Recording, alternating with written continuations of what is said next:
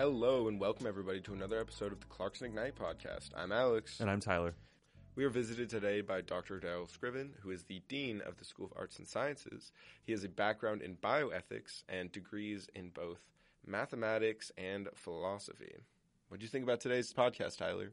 Yeah, it was it was really cool to to listen to a lot of his stories uh, that he's accumulated throughout his life. He's lives in a lot of different places and had many different experiences and worked across various fields. And so I think he brings a very unique perspective to Clarkson in terms of the amount of opportunities that uh, that are offered to students that he can kind of initiate. I mean, he definitely brings his background in philosophy home here. Um, he said some things that really resonated with me. I honestly, I, I really felt, um, I really felt connected, and I felt that he was very genuine with the way he talked about Clarkson and talked about people um, and how to, I guess, engage with people. Yeah, absolutely. All right. Well, let's get into it. This is the Clarkson Ignite podcast.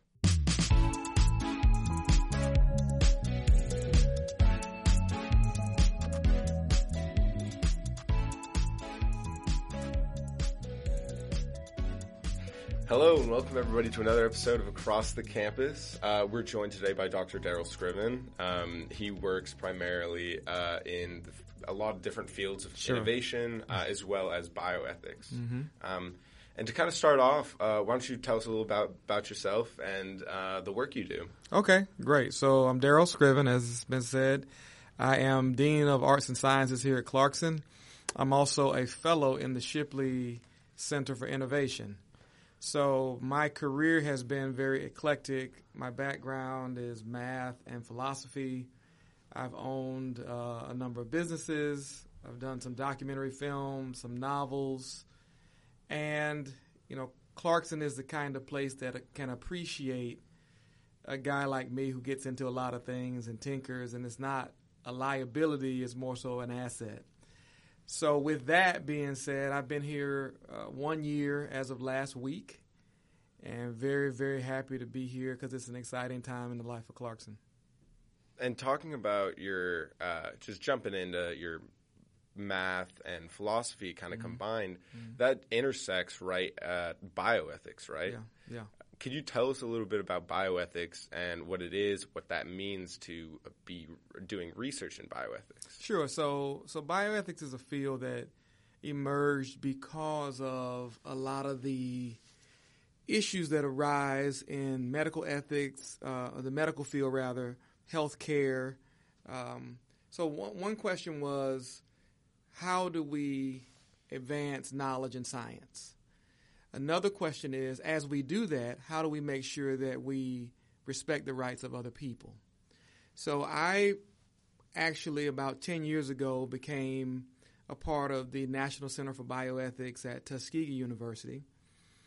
As you may know, the Tuskegee was the site of uh, a syphilis study that was done by the U- U.S. Department of Public Health, where they told these men that they would be treated for syphilis, but instead they were studying the effects of untreated syphilis.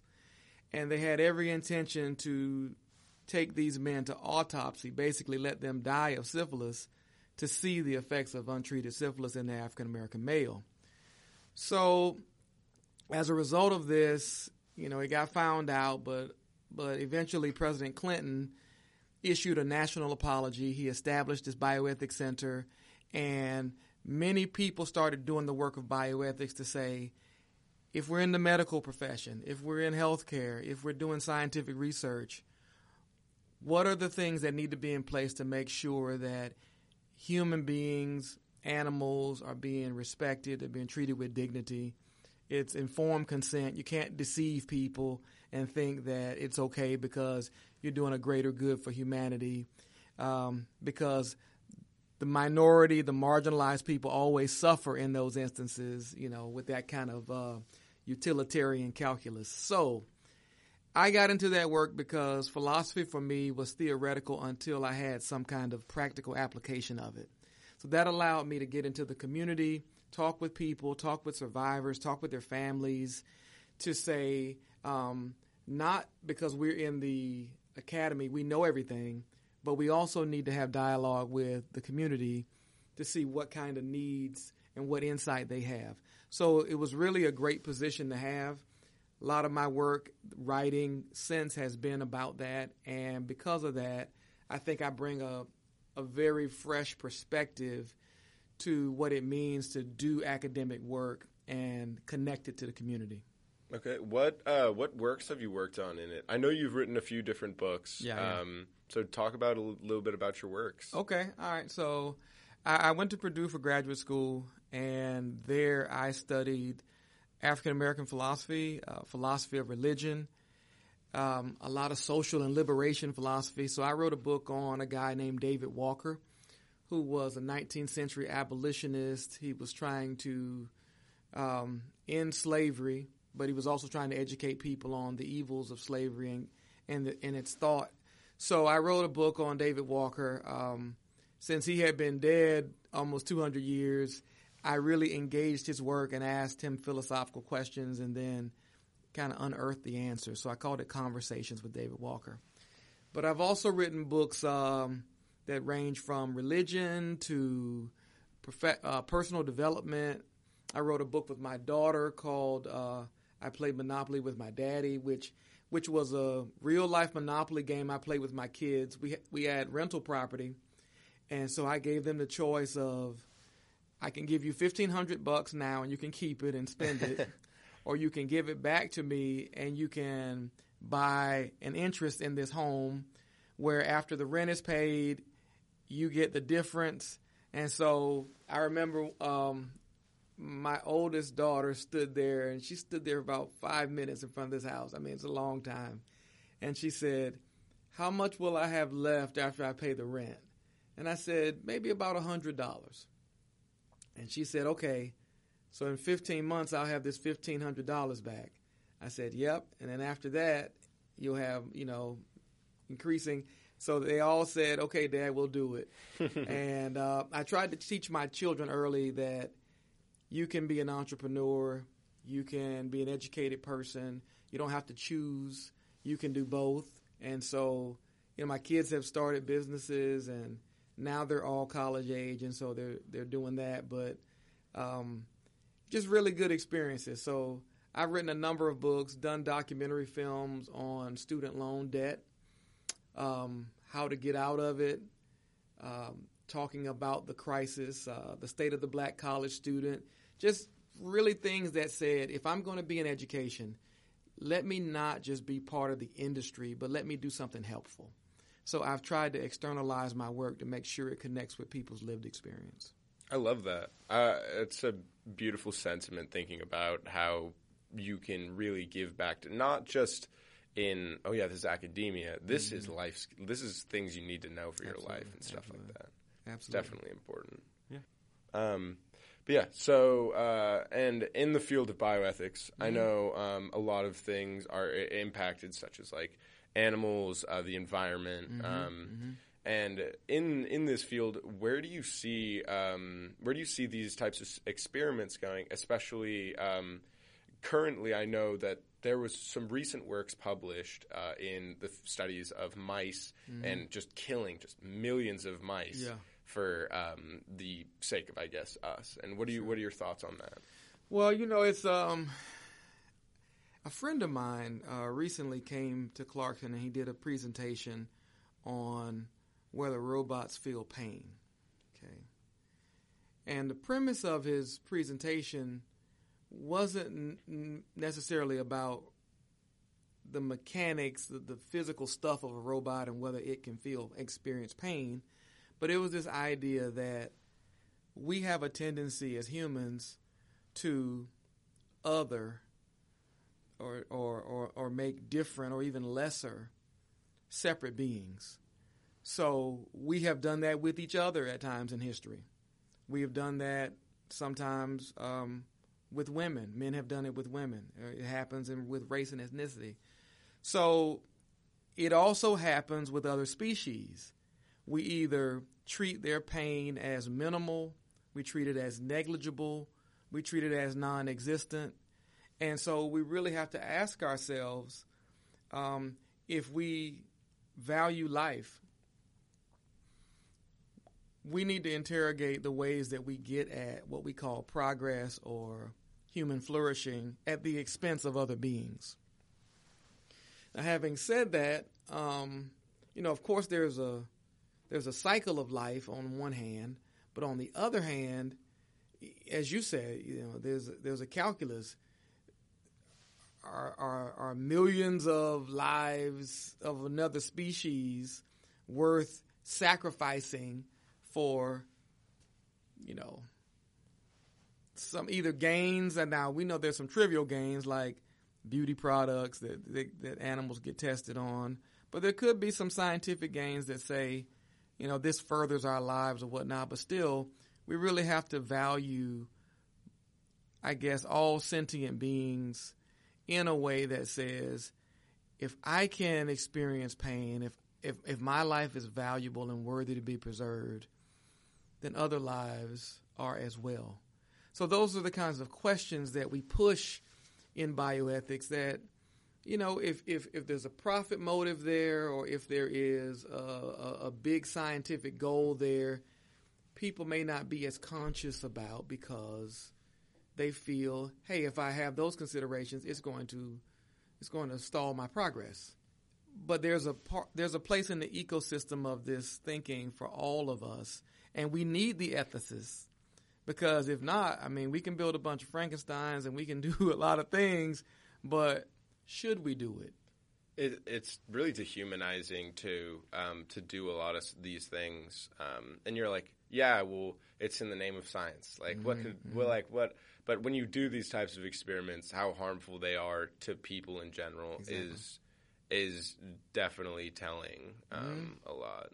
And I think the the whole uh, do robots feel pain mm-hmm. is and yeah it's not a, a, literal yeah do robots feel pain right. no it's more of a philosophical right. from a standpoint um, because they are the furthest thing from humans right. currently so it's like yeah these are not sentient objects but like at the same time like if we look at this from a bunch of different works we've seen we, we, we can kind of have that philosophical idea of like yeah so, and I think you know, given the advances in, in, in AI, artificial intelligence, at some point we're going to be asking that question seriously because these robots are going to be able to do lots of things. They're going to be able to process lots of information and make decisions. And you know, if we put them in, you know, the way we like to do it is put them in humanoid form, and so we relate to them more like humans.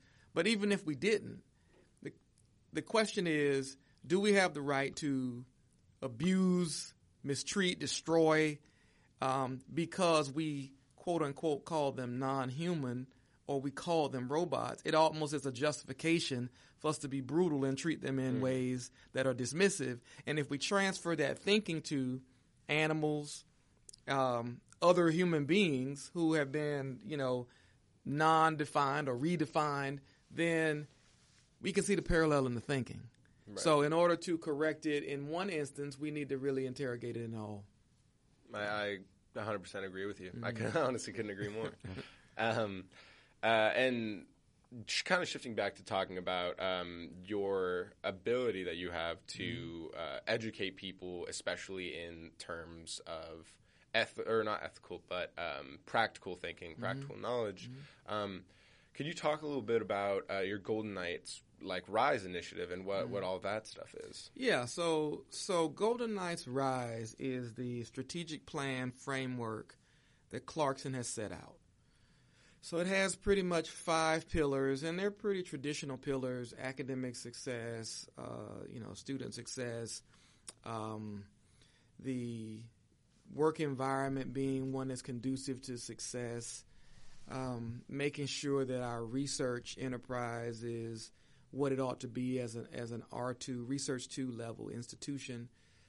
But um, the way that I fit inside of that framework is to operationalize some of those things.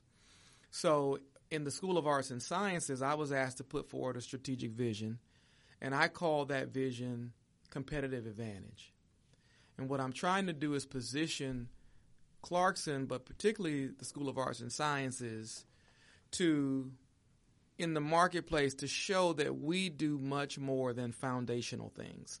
So when people think of arts and sciences, because it's so varied and eclectic from humanities to chemistry to biology to physics, they think of their calculus sequences, their chemistry, their physics, and then they think of going on to other, you know, majors.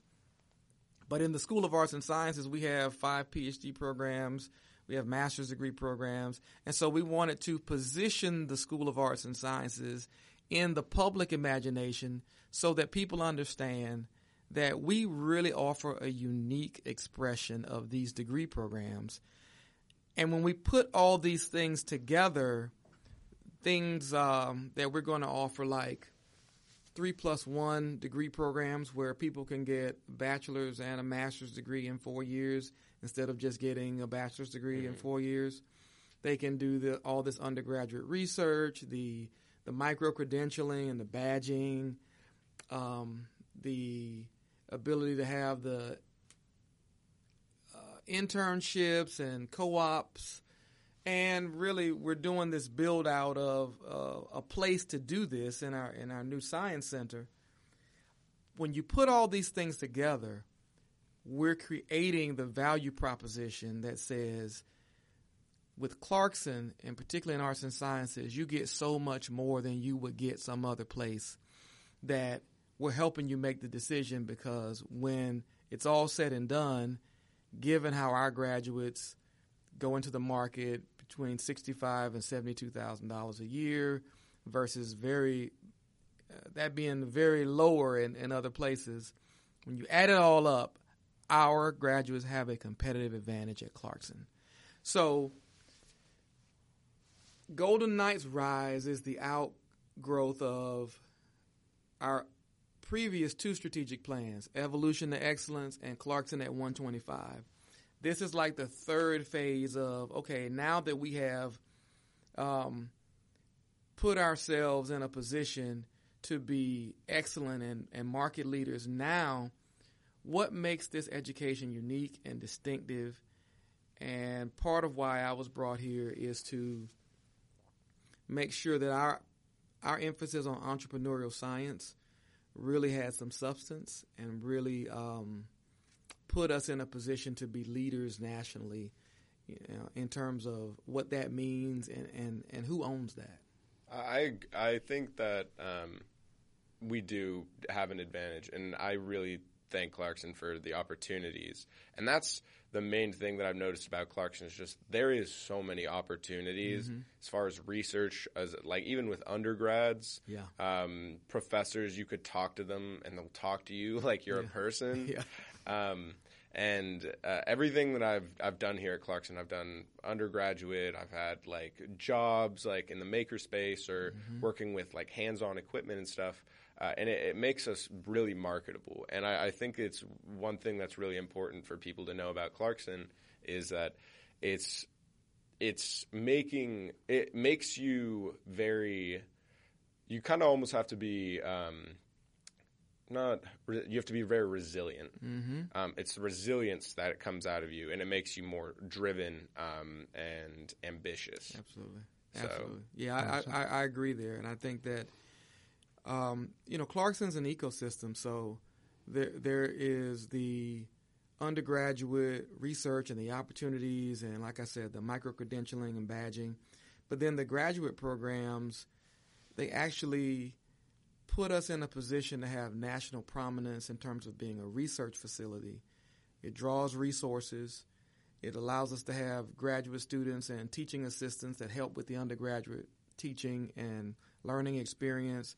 And so, I mean, it's a really fantastic place given that it's a relatively small school, 4,000 students, to have that kind of um, structure and exposure is really phenomenal. Because really, you, you, you often have to have a school that's at least 20,000, 25,000 students to have. So Clarkson's like the best of both worlds in many ways.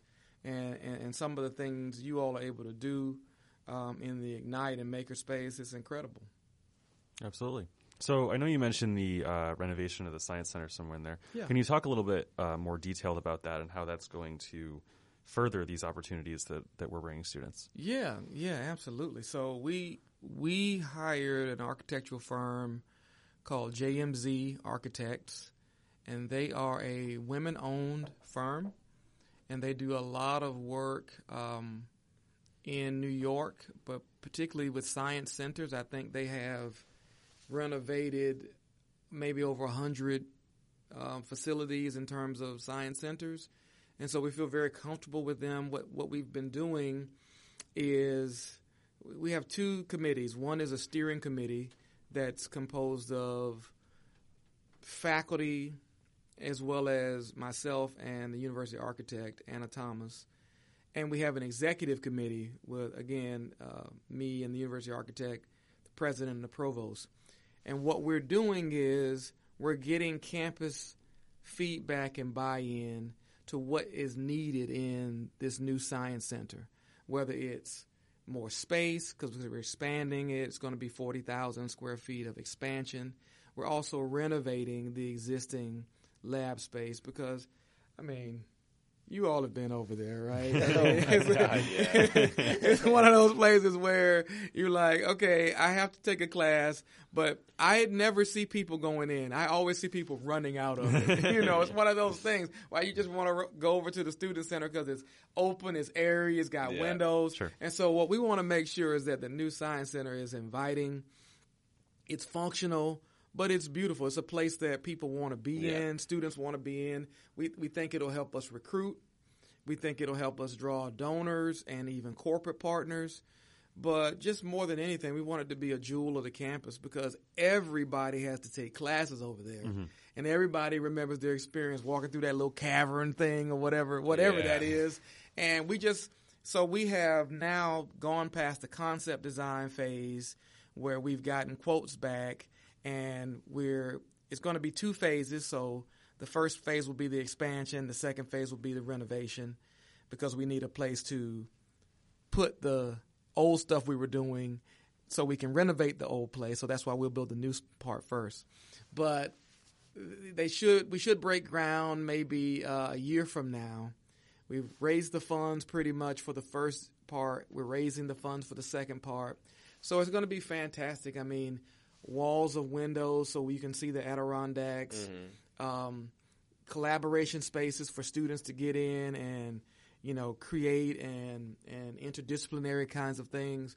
There are going to be some two-story labs because some of our professors are doing research with robots and flying Drones, drones, right. and whatnot. Right, okay. So it'll be two spaces where there'll be a mezzanine um, where you can look down into the um, the lab.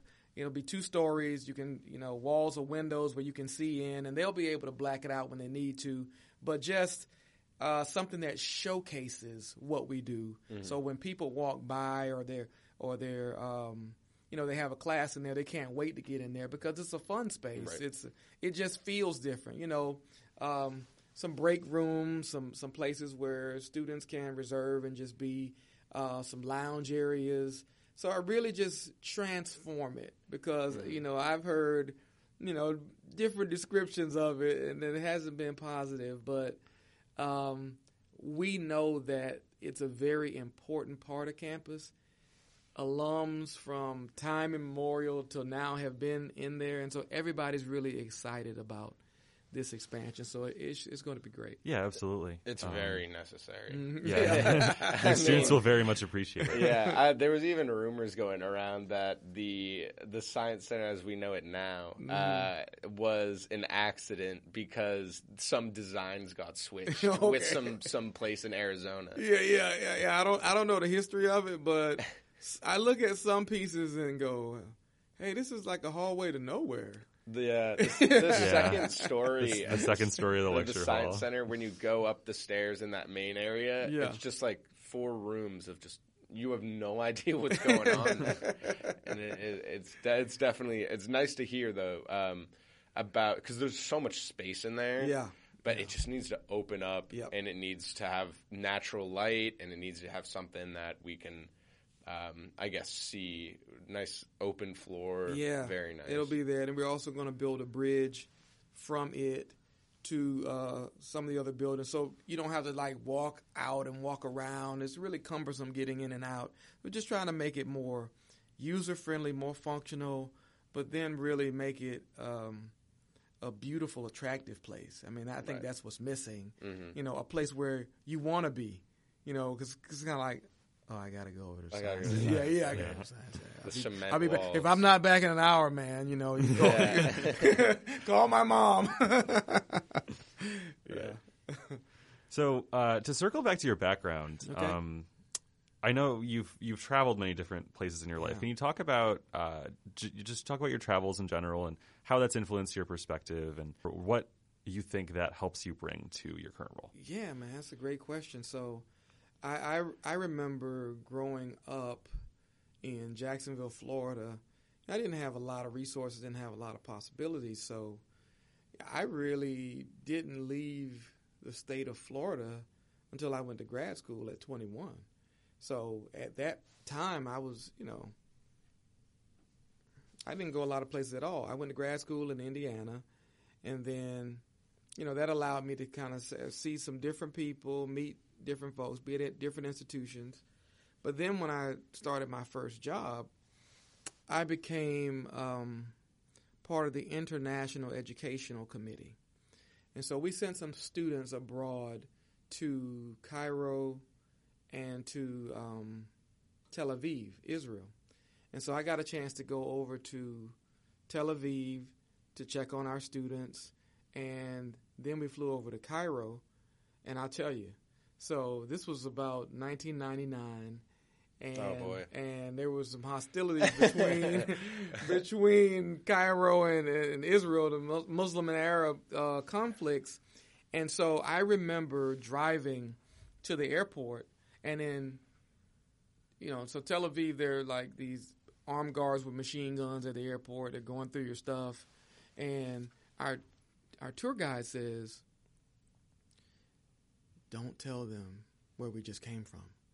And I said, "What do you mean? Don't tell them? These guys have machine guns." And she said, "Look, if you want to get on that plane to Cairo, don't tell them where we just came from."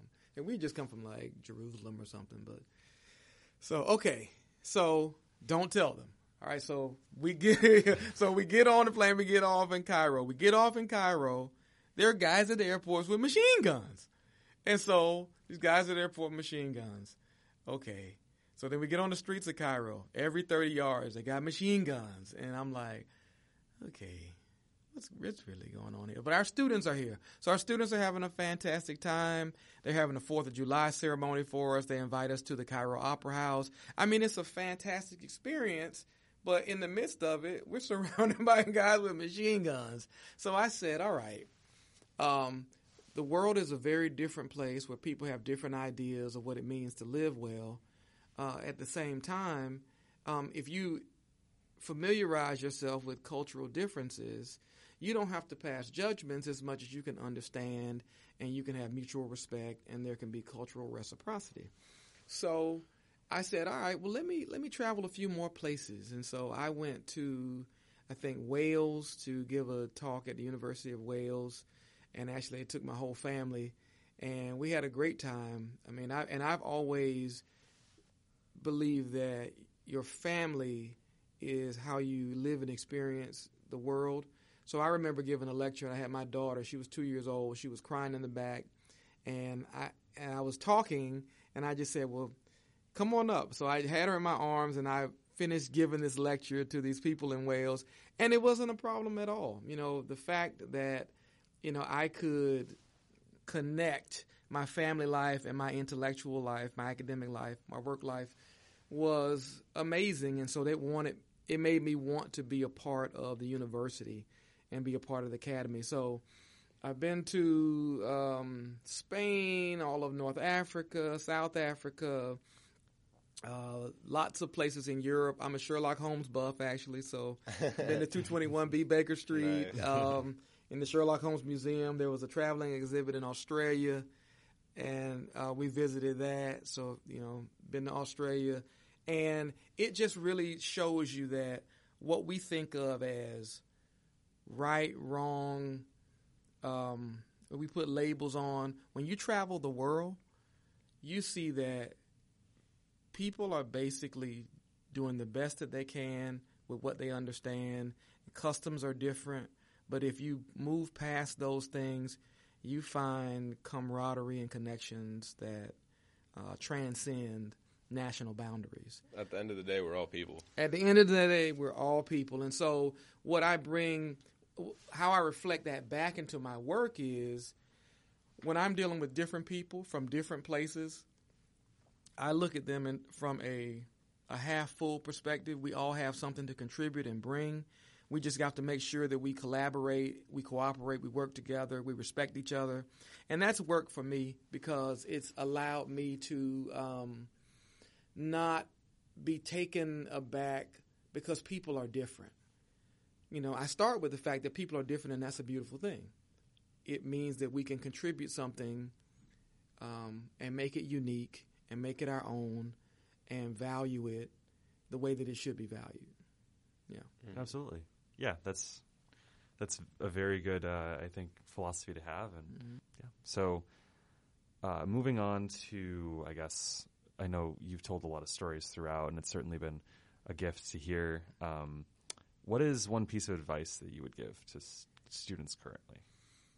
I would say um, be open. Any opportunity that comes your way, take it.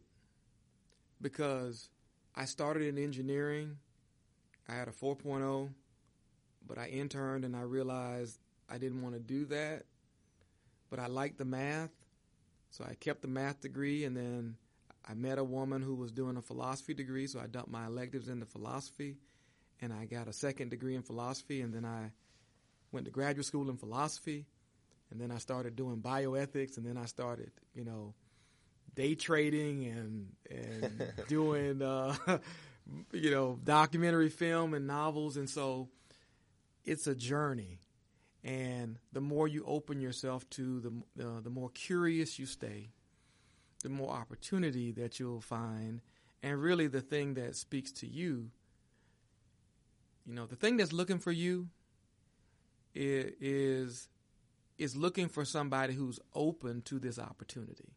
And if you close yourself off, if you if you define yourself as only a this or this is my major, then you miss a lot of things that could be beautiful expressions of what you can do. So stay open and and really stay curious. Yeah, mm-hmm. it's a really strong message for students. Um, what would you say uh, you're m- most excited about as far as innovation on Clarkson campus goes? I am excited about really the the ecosystem of Clarkson. So when I got here, one of the first I got here last April. So one of the first things I was asked to do was judge the um, President's Challenge. And I saw all these student teams from freshman level up creating all these different business ideas and pitching them and winning prize money. And I was like, man, this place is really investing in this idea of entrepreneurial mindset. So that's really what gets me excited. I think for me, um, if I can speak personally, when when universities encounter me, they either say one or two things. They say, wow, you quit your job to start a business? Or they say, man, this is fantastic. You quit your job and you started a business. and so right. most universities are the first. They see it as a deficit. They're like, why didn't you just stay working, man? What what's wrong with you? Right. But when I talk with uh, Tony Collins and Robyn Hannigan, our provost, what they both said to me is, you have the kind of DNA that reflects Clarkson's values and reflects what Clarkson's about, this entrepreneurial mindset and whatnot. So it was a place where I was welcome. So I'm excited about the ecosystem of Clarkson because it says we can take practical information that we get in our degree programs, but we can then apply that to take uh, startups to market or teach people to take products from their education into the world. It's a usable education. So I'm really, you know, I'm I'm really stoked about being a part of something that's not just classes and credits, but really I can see the difference that can be made and that I can contribute, and then you all are the proof of the concept. Mm-hmm. I mean, there is really a lot of things that students can do to either start their journey to that like um, and get those skills necessary uh, to actually do that. Yeah. Most of our classes, or at least as far as my experience goes, most of my classes uh, have been project based. They've been very hands on, and it's like you create a concept, you um, design it. Like currently, right now, what I'm doing is um, in an advanced deep learning course. What we're doing is we started with the, our professor gave us a project, and um, it was uh, how to control drones using just gestures. So we were given a 3D, like a depth sense camera, um, and then we were given um, just the drone. Yeah. And based on our just hand movements, um, we actually made it so it's omnidirectional. So we just point wherever we want the drone to fly, Yeah. and then it just flies in those directions. cool. Very so, cool. um, among those things, I mean, and that's amazing. I mean, Yeah. to, because to think about sitting in a classroom, people writing on chalkboards, and you just taking notes and taking tests, and you regurgitate stuff, to being able to do what you're doing, which, you know, five, ten years from now, that could be a company that, you know, multinational company that employs, you know, hundreds, thousands of people that feeds all these families that I mean, that is really what an educated person should be able to do. And I think what's the most important, and I think what is evolving as humans evolve, is not just our cultures that need to evolve, um, but also our, our ideologies need to evolve, move forward, um, reinvent some ways we think things, such as like learning, um, like is such as how we practice religion and things like that. Um, I think that learning should especially be uh, transformed from a here's some information, uh, now recite the information back to me, to um, let's do something with this. Let's actually focus on applying these skills. I think applied classes and courses are the best way to learn anything. Absolutely. I agree. 100%. So, uh, your biggest challenges. Um, What would you say your biggest challenges are right now um, that you face? Interesting. So, a couple challenges. One, um, being a dean means that I am both a manager of faculty. I deal with um, issues as they arise on the student side, but I'm also a spokesperson for the school, a fundraiser, and so balancing my time between those two. So, of course, the Science Center is you know our, our number one priority to get done. And given that we're having our leadership shifts with tony collins transitioning out our new president Marc Christensen transitioning in we are you know doing the fundraising and the building project and strategic planning. And so there are just a lot of moving parts right now so i would say besides the fundraising the moving parts are a challenge it's a good challenge i think um, you know, change can be good when it's managed well. And so the, the campus is excited for the change, but, you know, it, it can be challenging because people have lots of questions and they want to know what's going to happen and this and that. But Clarkson's in a great place and we're still on the move. We're building lots of things. Um, there's some building projects that'll start happening in engineering. Of course, um, you know, some of the projects that have been going on with Cheel Arena and whatnot. So we're we're definitely on the move. We have very active alumni, but um, still, change is always a challenge. And I don't think people really fear change; they fear loss. So if we can communicate to them that change doesn't mean loss, but it means opportunity, then they're they're they're less resistant and they're actually more invested and they get on board. That just blew my mind. Actually, I I always uh, I actually was talking to someone recently about change and Yeah. how I was like, you shouldn't fear change, you should welcome it. Yeah. Um, but that summarized it beautifully. Mm. That and I had never thought of it that way. That people do fear loss. Yep. It's not the change that they fear. Yep. Wow. Yep. Well, uh, with that uh, in mind, um, our time is just about up. Um, we really thank you for for having uh, or for coming on to the show. We loved you. Awesome conversation. Yeah. and before we go, do you want any? Do you have any additional comments? Sure. Just uh, well, first, let me just thank you guys for having me. I think this is an amazing experience and what you're doing because it really gives. I don't get a lot of exposure some to some parts of the student body or Clarkson because I'm the dean of arts and sciences, and sometimes I only get exposed to arts and sciences people. But um, I've just created a student advisory council in arts and sciences that allows me to have student contact. But this is an amazing forum because it transcends even that. So I appreciate you all having me on.